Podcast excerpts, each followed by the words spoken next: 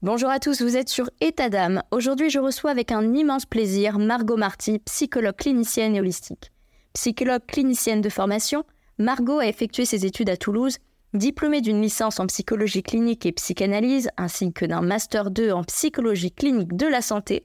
Elle accueille au sein de son cabinet des enfants, des adolescents et des adultes ayant pour volonté de travailler vers un mieux-être.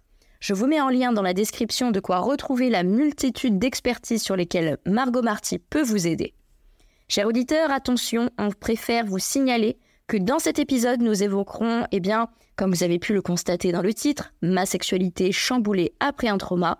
C'est pourquoi nous vous mettons en garde sur le fait que l'écoute de cet épisode peut réactiver un ou plusieurs souvenirs traumatiques si vous en avez vécu. Ma sexualité après un trauma, c'est le sujet du jour. Excellente écoute.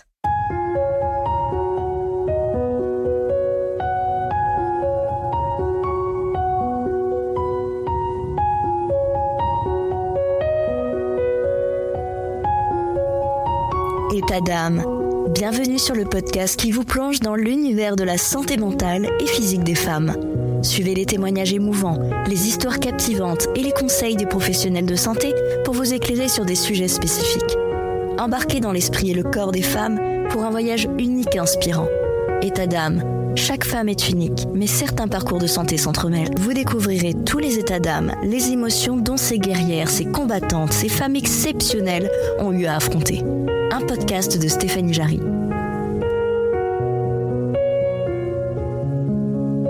Bonjour Margot, merci d'être là aujourd'hui. Alors aujourd'hui, on va aborder un sujet difficile qui est la sexualité après un trauma. Pour une victime, est-ce que c'est essentiel de se confier pour entamer sa reconstruction mentale et se réapproprier son corps? Certaines personnes peuvent y arriver en gardant tout pour soi. Alors, garder tout pour soi, de manière générale, c'est quelque chose d'assez compliqué. Je pense qu'on ait vécu un traumatisme ou non d'ailleurs. L'idée, c'est surtout de trouver des personnes qui soient aptes à entendre ce que vous avez vécu, qui soient aptes à, accueillir surtout ce que vous avez vécu. Parce que écouter et accueillir, c'est pas la même chose. Et l'idée, c'est vraiment de choisir les personnes qui vont être euh, auditeurs, auditrices de ce trauma ou de ce récit que vous avez besoin de donner et parfois, bah, c'est pas une mince affaire. Donc, euh, bah, parfois, au début, on passe par des proches pour commencer. Et puis ensuite, on bascule avec des professionnels, parfois, qui sont ensuite plus ou moins adaptés. Et puis, on finit par trouver une personne qui comprend, écoute et accueille. Et on se dit, OK, ça va aller. Et ça valait peut-être le coup euh, d'en dire quelque chose de ce trauma ou de cette histoire de vie qui a été compliquée. L'impact des violences sexistes et sexuelles sur la santé mentale, est-ce que ça peut aussi venir interférer sur la sexualité? Oui, alors en fait, ce qui se passe, c'est que dès qu'on vit une certaine forme de violence, ça vient perturber nos croyances. Ça vient perturber la perception qu'on a du monde, de notre valeur, de nous-mêmes, de notre corps aussi. Et la sexualité fait partie de toutes ces sphères-là qui peuvent être perturbées. Après, ça dépend de l'événement traumatique en lui-même, mais bien sûr, oui, la sexualité peut être une des sphères qui peut être touchée, plus ou moins profondément en fait, en fonction de, de ce qui a été vécu par la personne, de ce qui s'est passé, de la catégorie du trauma, etc. Comment ça se passe une toute première consultation? Alors, déjà, il y a plusieurs choses que je propose. Donc en fonction des accompagnements, il y a une première séance qui va être différente. Par contre, au sein de la première séance, euh, et peut-être que si j'ai des patients, des patientes qui passent par là, elles vont se reconnaître euh, et vont reconnaître la première séance. Mais vraiment, ma première séance, quel que soit l'accompagnement, quel que soit le but de l'accompagnement et quelle que soit la raison pour laquelle la personne va venir, euh, cette première séance, elle a deux vocations. La première, c'est de comprendre un peu ce qui amène la personne, ce qui va se passer dans la vie de la personne, ce qui est en train de se passer pour elle. L'idée, c'est de savoir qu'est-ce qui a fait déclic pour euh, consulter aujourd'hui et que ce ne soit pas un autre jour, de savoir ce qui s'est passé, de savoir, de comprendre un petit peu l'histoire de vie de la personne et d'essayer, ce que je dis souvent, c'est d'essayer de mettre de la lumière, de dézoomer un petit peu. Donc ça, c'est vraiment quelque chose qu'on fait euh, dans la première séance, parfois sur la, la seconde aussi, et en, théoriquement, en psychologie, on appelle ça une anamnèse. En gros, on fait le point sur ce qui se passe, on met de la lumière sur ce qui s'est joué euh, et sur l'histoire de vie de la personne. Ça, c'est la première chose. C'est quelque chose d'assez factuel finalement et c'est quelque chose de primordial pour savoir un petit peu qui est la personne et, et comment on se rencontre, tout simplement. Et la hum, deuxième chose, c'est vraiment quelque chose de primordial pour moi, c'est que les personnes qui viennent dans mon espace, pour moi en tout cas, elles ont besoin, pour se livrer correctement, de se sentir suffisamment en sécurité et dans un cadre qui est bienveillant pour pouvoir ben, dire ce qu'elles ont envie de dire et dire ce qu'elles ont besoin de dire. Et ça, euh, c'est ce que j'explique, c'est que pour pouvoir faire ça, il faut être sûr d'avoir, de ressentir cette sécurité, cette bienveillance. Et ce que j'explique, c'est que du coup, par rapport à ça, ben, avant de se rencontrer en tant que personne qui vient voir une ou un professionnel et là où le professionnel, on se rencontre en tant qu'humain et face à ça, on voit s'il y a quelque chose qui se passe, on voit s'il y a un feeling et ce qu'on appelle en psychologie une rencontre. C'est la rencontre.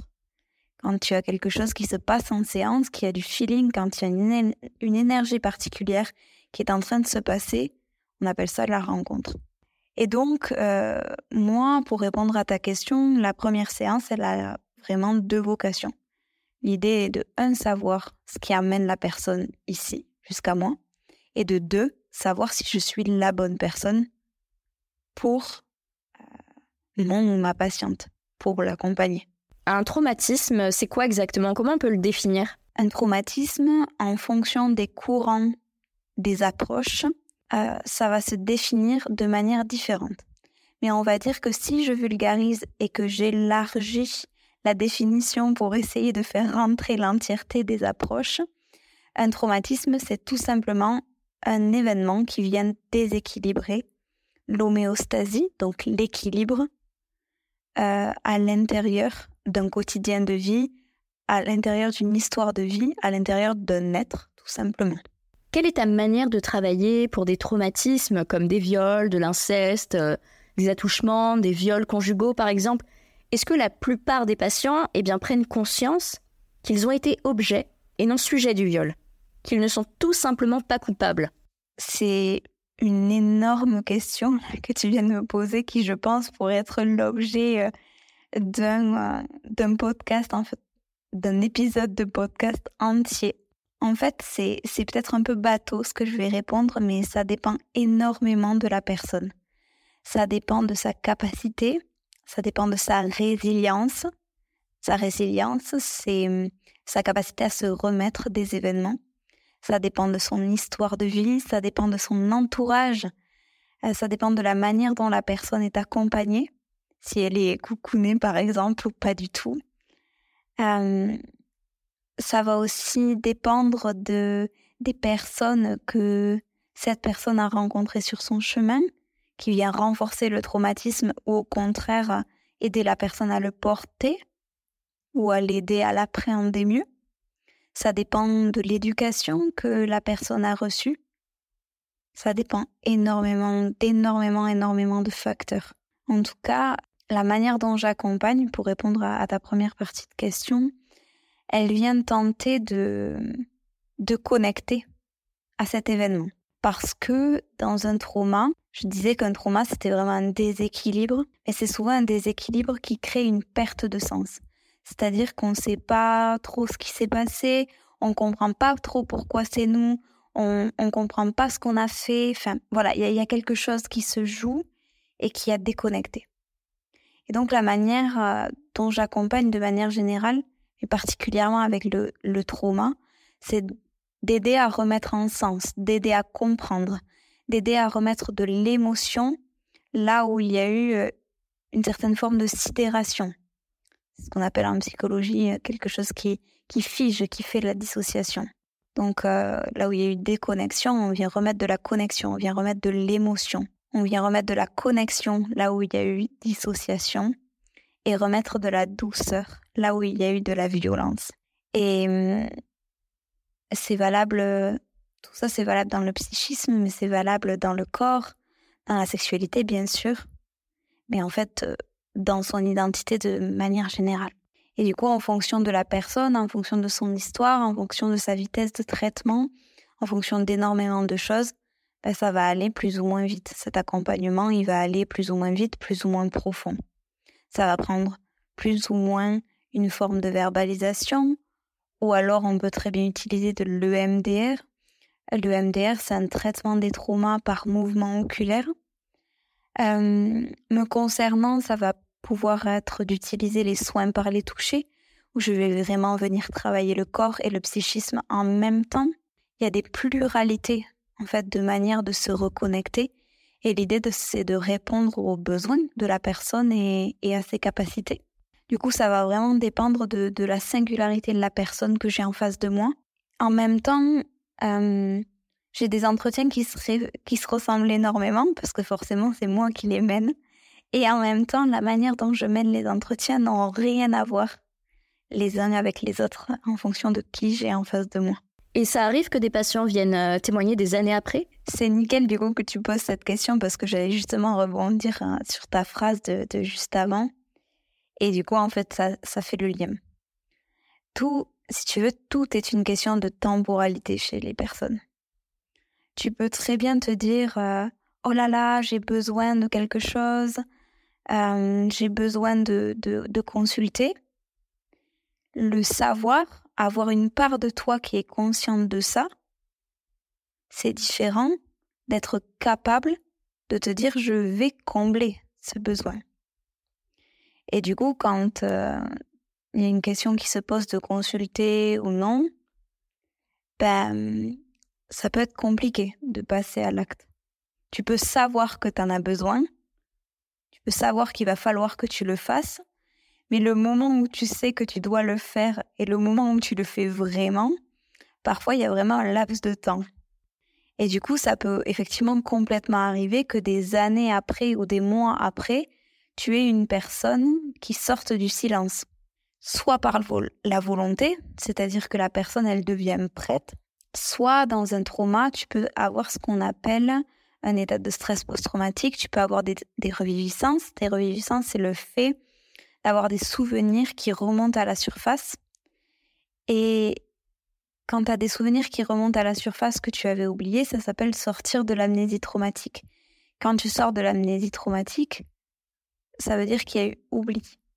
Donc tu peux aussi avoir des personnes qui mettent vraiment longtemps à sortir de cette amnésie traumatique. Euh, bah, parce que elles avaient besoin de cette temporalité. Il faut savoir que l'oubli, ça a vraiment une fonction. C'est-à-dire qu'en fait, quand tu as vécu un trauma, le corps et le cerveau, ils ont décidé que c'était trop violent.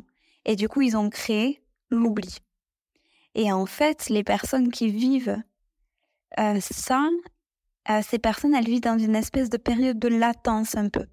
Et le temps que l'oubli se dévoile, le temps que l'oubli se, se, sépare, enfin, euh, deviennent éparses, pardon, il n'y a pas de conscience. Quand il y a l'oubli, il n'y a pas de conscience. Donc soit les gens, ils vont venir effectivement peut-être des années après parce que c'est une question de leur temporalité, soit euh, les gens peuvent venir des années après parce que, ben, en fait, les personnes sont sorties de l'amnésie traumatique et avant, ces personnes n'avaient pas conscience qu'il s'était passé quelque chose ou en tout cas que c'était si grave. Euh, ça reste un mécanisme de défense, l'oubli. Donc, euh, il peut y avoir, euh, il peut y avoir ces, deux formes-là principales. Soit parce que c'est pas le moment, et dans ce cas-là, ils viennent bien plus tard. Soit parce que ben, ils n'en avaient pas souvenir, donc du coup, ils risquaient pas, les personnes risquaient pas de vouloir ou de pouvoir même se mettre en action. Tout ce que le corps et l'esprit durant l'agression a décidé de mettre de côté, donc on va dire un petit peu sous le tapis, et au final tenter d'oublier, ça peut revenir subitement un jour si ça n'a pas été traité? Alors, cette question, elle est délicate parce que euh, je vais répondre oui à ta question et en même temps, le oui peut faire très peur. Euh, je vais le nuancer. Votre corps, notre corps, ne fera jamais ressortir quelque chose que vous n'êtes pas capable de gérer. Donc, en fait, quand on sort de l'amnésie traumatique, ça veut dire qu'avant, le corps et l'esprit ne, se sentaient pas capables de gérer l'information traumatique. Quand on sort de l'amnésie traumatique, même si c'est difficile, que c'est déséquilibrant, que c'est retournant, qu'on en pleure, qu'on a peur, qu'on fait des crises d'angoisse. Malgré ça, ça veut dire que l'inconscient, et notamment la censure, parce qu'il existe une censure entre la conscience et l'inconscient, cette censure, elle détermine que l'aspect conscient capable de recevoir l'information. Donc oui, tout ça, ça peut ressortir. Tu peux avoir des éléments qui font ressortir certains traumas, soit par le fait de, revivre directement quelque chose de similaire, soit par des éléments qui viennent rappeler ce contexte traumatique. C'est dans des temporalités où ton corps et ton esprit, ont décidé, en gros, même inconsciemment, que tu étais capable de gérer. Donc ça te donne quand même le pouvoir d'en faire quelque chose. À partir du moment où ça devient conscient, ça veut dire que ton corps et ton esprit, il est capable de guérir pour de vrai. Parce que l'oubli, l'amnésie traumatique, euh, c'est une mise de côté, c'est une dissociation, c'est ce qu'on appelle un mécanisme de défense en psychologie. Euh, et c'est des périodes où votre corps et votre esprit, ils sont pas assez robustes, ils ont besoin de, de protection, en fait, et, et c'était pas du tout le moment de gérer l'information. Donc, euh, donc oui, il peut y avoir de la dissociation, il peut y avoir de l'oubli, ou tous ces mécanismes de défense, ils existent, ils sont là, ils sont réels, et heureusement qu'ils sont là, parce que c'est aussi ce qui fait partie de la résilience. Mais oui, ça peut revenir.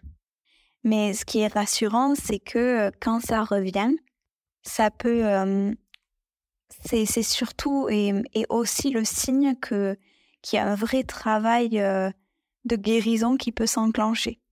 Et du coup, un vrai travail psychothérapeutique ou accompagnateur de manière générale. J'ai des personnes qui viennent me voir, qui ont subi des, des incestes, qui ont subi des viols et, et certaines formes d'agression et de violence et ces personnes, parfois, elles pleurent en séance, elles s'effondrent en me disant que qu'elles en ont marre, qu'elles en peuvent plus en fait, et et que des fois, effectivement, on aurait préféré oublier pour de vrai en fait que l'amnésie, on n'en sorte jamais. Et je leur dis mais mais vous avez le droit, vous avez le droit d'en avoir marre, c'est normal, c'est tellement normal d'être fatigué, c'est tellement normal d'être fatigué de travailler sur soi aussi. Donc oui, il y, a ce côté espoir de se dire, OK, c'est le début de quelque chose, mais ça ne veut pas dire que c'est le début de quelque chose de grandissant et de formidable dans l'immédiat, tu vois. Ça reste un parcours, ça reste un processus, et il y a besoin d'avoir confiance dans ce processus, qui n'est pas, bah, c'est pas long fleuve tranquille, tu vois, ça, et ça c'est clair. Est-ce que tu as déjà rencontré euh, des femmes où leur corps exprime comme une euh, certaine fermeture euh, c'est-à-dire qu'elles ne peuvent plus expérimenter euh, la pénétration? Oui, complètement. Tu peux complètement avoir euh, des femmes, même des hommes, si ce sont des hommes qui ont été agressés, ou même peu importe le genre et le sexe d'ailleurs. mais là, on parle des femmes pour répondre à ta question. Donc oui, je, reçois, je peux recevoir beaucoup de femmes au cabinet qui peuvent avoir une fermeture du corps, et notamment une fermeture du vagin, une fermeture de l'appareil gynéco, qui vient se placer juste après un traumatisme, qui a finalement la même fonction que euh, les mécanismes de défense dont on parlait tout à l'heure. Bah, c'est la même chose, sauf que ça se passe au niveau du corps.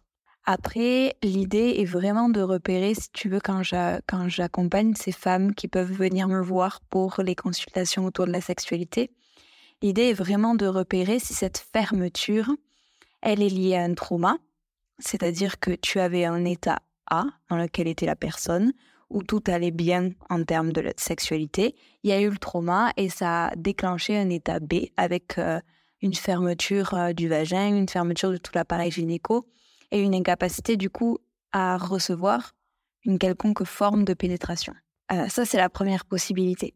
La seconde possibilité, tu peux aussi avoir des corps qui se ferment suite à des blessures plus symboliques. Ce que j'appelle des blessures plus symboliques, c'est que tu n'as pas un trauma très déterminé, mais tu as des choses qui, au fur et à mesure de la vie, ont fait que la personne, elle s'est renfermée petit à petit. Par exemple, tu vois, la sexualité, on est quand même sur l'apogée du lâcher-prise. Et du coup, quand tu vas avoir des problématiques ou des questionnements autour du, besoin de contrôle, euh, du besoin d'avoir regard sur beaucoup de choses, ben, la sexualité, ça peut être quelque chose de difficile. L'atteinte de l'orgasme, ça peut être quelque chose de difficile. Et en fait, l'idée, c'est de repérer, si tu veux, si une personne, quand elle vient me voir pour des troubles autour de la sexualité, si une personne, elle vient me voir pour ces troubles-là et que en entretien, on va vraiment parler de sexualité parce qu'il y a un trauma qui est posé là-dessus, ou si on va parler de sphères plus larges, comme la difficulté à, poser ses limites et du coup où le corps il se renferme petit à petit parce que comme la verbalisation du non est compliquée, ben, le corps prend le relais pour te protéger. Donc tu peux avoir des choses comme ça. Et l'idée, c'est vraiment en séance de repérer si on parle de sexualité ou si on parle de quelque chose de plus large. Et si on parle de quelque chose de plus large, ben, de pouvoir accompagner plus largement en faisant comprendre à la personne que euh, ben, son corps, il a juste choisi la sexualité pour s'exprimer pour faire exprimer son symptôme, pour dire ben là il y a un problème, j'utilise la sexualité parce que c'est ce qui va se voir le plus et gêner le plus. Et, euh, et l'idée pour faire passer un message, pour dire il y a quelque chose qui ne va pas. Et, et, là on brasse des, des, des, sujets plus grands. En tout cas, je n'ai jamais rencontré, par exemple, de vaginisme structural euh, dans le sens uniquement physiologique, uniquement physique j'ai toujours rencontré des fermetures d'appareils génitaux euh, ou même d'incapacité à recevoir la pénétration, peu importe, euh, qui vont être liées à soit un trauma, soit quelque chose d'émotionnel, soit quelque chose d'émotionnel. Est-ce qu'il est primordial de se retrouver avec son corps avant de recommencer à avoir des rapports? Alors, le principe d'un trauma, c'est une intrusion, une intrusion de quelque chose. Ça peut être une intrusion réelle, par exemple, une intrusion réelle du corps pendant un viol, pendant un pendant une certaine forme de violence. Et ça peut être une intrusion euh, plus symbolique, dans le sens par exemple un cambriolage. Cette intrusion, elle va être vécue de manière violente, elle va être difficile à appréhender. C'est d'arriver à réapprivoiser le corps ou même toutes les sphères de sa vie après cette intrusion, réelle ou symbolique. Souvent, ce que j'explique, c'est que cette intrusion, elle est arrivée avec un effet de surprise, avec de la violence, avec de la souffrance. Et du coup, si tu veux réavoir un rapport derrière, l'idée est de se questionner sur est-ce que le corps en est capable ou pas, que ce soit un rapport pénétratif ou un rapport non pénétratif. Pour ça, j'explique que tu peux avoir vraiment euh, différents espaces vitaux. Donc là, je vais vraiment expliquer ces espaces vitaux à travers le prisme de la psycho et non pas de la socio, parce que la socio, t'aurait d'autres choses. Mais à travers la psycho, tu vas avoir tout cet espace vital de, de l'espace euh, d'existence, de, d'être à côté de quelqu'un, tu vois, de cette euh, notion vraiment de, d'espace vital primaire, tu vois, de, de cette manière d'avoir besoin de, de cet espace d'existence tu vas avoir l'espace vital du toucher et tu vas avoir l'espace vital de la pénétration. On vient supposer que quand il y a un trauma, et notamment du coup un trauma autour de la sexualité, tu as ces trois euh, espaces vitaux qui sont bafoués de manière non consentie et qui sont traversés de manière très rapide. Ok. Donc l'idée, ça va être quand même de questionner la personne sur est-ce que la personne, elle est à l'aise quand on la touche? Est-ce que la personne, elle est à l'aise quand on est à côté d'elle? Parce que s'il y a déjà de l'angoisse posée sur ces deux espaces vitaux-là, ça paraît compliqué, ça paraît logique que le corps ait une réaction de rejet ou de fermeture quand on tente un rapport sexuel pénétratif ou non pénétratif. Donc l'idée, c'est vraiment de comprendre ça. C'est ben, de voir ce qui se passe. De voir ce qui se passe par rapport à tout ça. Donc après, clairement, tu peux avoir euh, des différentes manières de te reconnecter à ton corps avant, euh, avant d'avoir un rapport. Tu peux passer par la masturbation, bien entendu, mais tu peux aussi euh, passer par le fait de de te regarder dans un miroir, de t'observer, c'est déjà une forme de reconnexion à toi. Tu peux très bien acheter une huile qui sent bon et qui te fait plaisir et prendre le temps de t'en mettre sur les jambes en sortie de douche.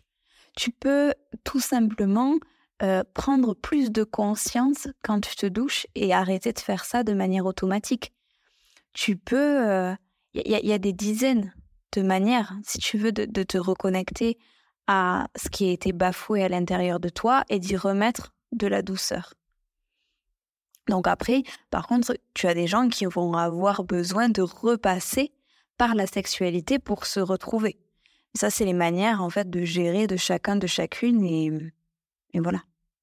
Mais plus il y a une forme de douceur qui va aider à réparer la violence, plus le corps, ben, il va être coopératif tout simplement en fait. Et plus facilement, tu vas pouvoir reprendre une certaine forme de sexualité, ou même toutes les formes de sexualité. Est-ce qu'il n'est jamais trop tard, c'est-à-dire que les victimes, elles peuvent venir consulter même des années après? Alors non, non, clairement, c'est jamais trop tard. Autant sur une question de justice, euh, il y a toutes ces histoires de délai, autant dans l'accompagnement, euh, non, non, c'est jamais trop tard.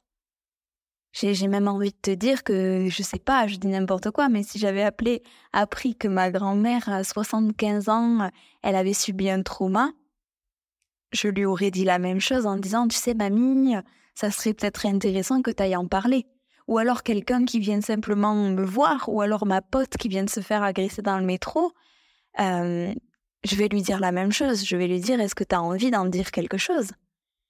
Euh, Que ce soit avec moi en tant qu'ami, que ce soit avec moi en tant que professionnel, mais du coup pas mes proches, euh, ou alors que ce soit avec une autre personne. Ça, peu importe, peu importe la personne qui est sélectionnée pour entendre ce discours. Mais, enfin, à part comme je le disais au début, que la personne, elle soit apte à recevoir. Mais sinon, euh, non, il est jamais trop tard. C'est juste que tu vas avoir une temporalité euh, qui va être propre à chaque personne. Mais euh, et encore, cette temporalité, elle va être propre à chaque personne, mais en réalité, l'impact émotionnel, quand tu l'as jamais travaillé, il reste quand même très actif. Mais il est, il est jamais trop tard, non? Et après, vous êtes aussi libre de choisir la manière dont vous voulez vous faire accompagner. Moi, je parle, euh, j'accompagne, je parle beaucoup de psycho, et encore que j'accompagne de manière bien plus large que ça en accompagnant le corps, etc. Tout est OK en fait. L'idée, c'est juste, et d'ailleurs le seul il faut qu'il va y avoir, c'est vraiment que dans tout ça, vous arriviez à choisir une personne qui vous corresponde d'un côté et d'un deuxième côté d'avoir une approche et des techniques que vous allez choisir qui vous respectent, qui respectent vos appétences, vos valeurs, etc. Mais sinon, euh, non, c'est jamais trop tard. Si tu avais un conseil à donner à nos auditeurs qui n'ont pas encore eu eh bien, ce déclic, euh, ce passage de silence à la libération, euh, grâce à la parole, que leur conseilles-tu? Alors, aller, aller voir quelqu'un, c'est une étape qui est, qui est pas évidente.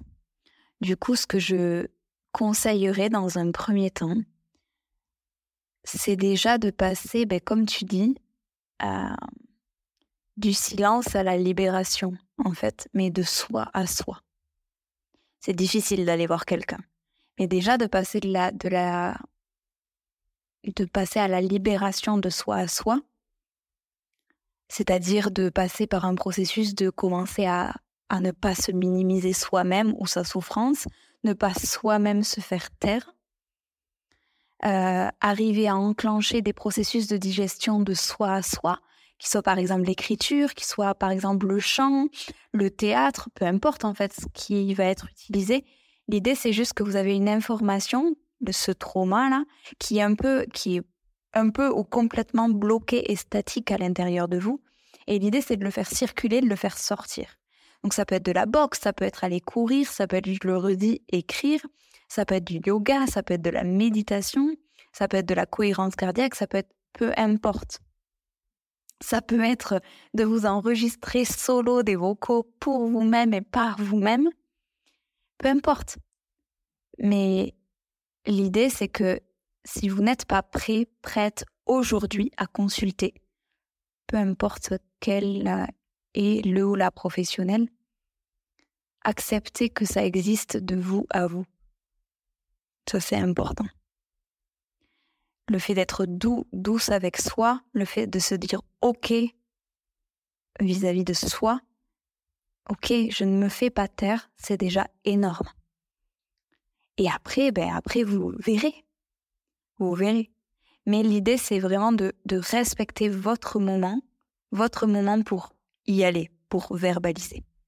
Et de pas vous forcer. Ça sert à rien. Quand on a des personnes qui sont en face de nous, en séance, et qui n'ont pas envie d'être là, on ne fait rien. Peu importe la perspicacité, peu importe les compétences, peu importe la pertinence du ou de la professionnelle, si la personne, elle n'a pas envie, ou qu'elle ne peut pas, que c'est pas son moment, ça, ça sert à rien. Et souvent, ce que je dis, c'est que quand j'ai des personnes qui viennent pour faire plaisir à d'autres personnes ou parce qu'il le faut, ben, j'essaie toujours de recentrer à leur pourquoi, à eux, leur demande à eux. De se dire, euh, ben, en fait, on, alors je le dis pas comme ça, bien évidemment, mais on, s'en fiche un peu de ce que la euh, chérie ou le chéri te demande de faire. L'idée, c'est toi, comment tu te sens avec ça? Qu'est-ce qui est en train de se passer à l'intérieur de, ton corps? Est-ce que tu es vraiment OK avec le fait de, de, de, de travailler sur ça? Est-ce que c'est vraiment le moment? Et parfois, c'est un non et c'est pas grave. Donc, je dirais que l'idée, c'est vraiment de passer au moins avec de la douceur, de passer de la douceur sur la violence de soi à soi, de pas se faire taire, et ensuite ben, de, de, consulter quand c'est le moment. Quand c'est le moment. Et puis si ça arrive jamais, ce moment-là, ben, c'est dommage, mais, mais c'est pas grave, quoi. Donc oui, complètement, complètement. Le fait d'être soi, le fait d'être soi avant tout tout à fait soi, avant tout. Merci beaucoup à toi de, m'avoir invité sur ton podcast. Merci beaucoup Margot d'être passée sur le podcast État d'âme et de nous avoir éclairé sur ces sujets importants. J'espère que ça va permettre de donner ce petit déclic aux éditeurs qui nous écoutent et de leur donner cette force de faire ce premier pas qui est déjà de sortir du silence. Vous n'êtes pas seul, vous pouvez être entendu. Ne faites plus de ce sujet un tabou. Car la honte, ce n'est pas aux victimes de la ressentir, c'est à l'agresseur. Et vous n'êtes pas ce viol. Vous écoutiez État d'âme, un podcast de Stéphanie Jarry. À très vite pour un prochain épisode.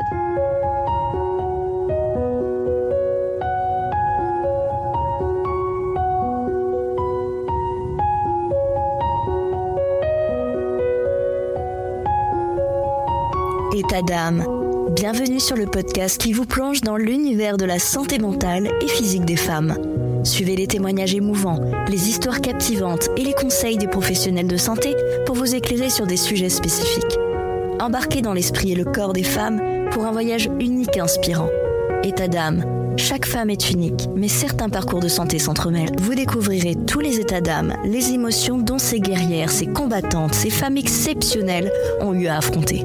Un podcast de Stéphanie Jarry.